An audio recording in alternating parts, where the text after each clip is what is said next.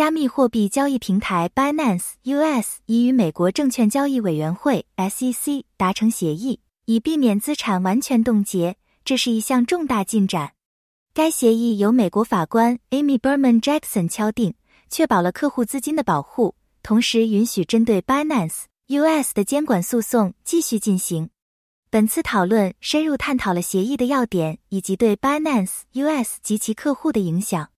根据协议，币安控股、BM Management US、BM Trading Services 和创始人赵长鹏 CZ 同意汇回 Binance US 客户资产。此举可以保护数十亿美元的客户资金，而无需完全关闭交易所。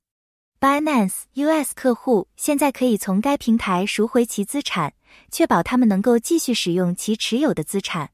美国证券交易委员会最初寻求完全冻结 Binance US 的资产，这将对该平台及其客户产生严重影响。然而，Binance US 辩称，这种冻结不仅会削弱他们的业务，还会损害他们的用户。法官避免总资产冻结的决定，表明了保护监管利益和 Binance US 运营可行性的平衡方法。作为协议的一部分，Binance US 不得将公司资产用于支付平台运行相关成本以外的目的。该规定确保 Binance US 能够继续运营，同时防止滥用公司资源。通过维持平台的生存能力，客户可以确信他们的资金将保持安全。尽管坚称 SEC 要求冻结资产的要求毫无根据，但 Binance。U.S. 对以双方都能接受的条款解决争端表示满意。Binance U.S. 发言人重申了他们对所有 Binance 附属平台用户资金安全的承诺。该平台的回应表明其致力于维护客户的信任和信心。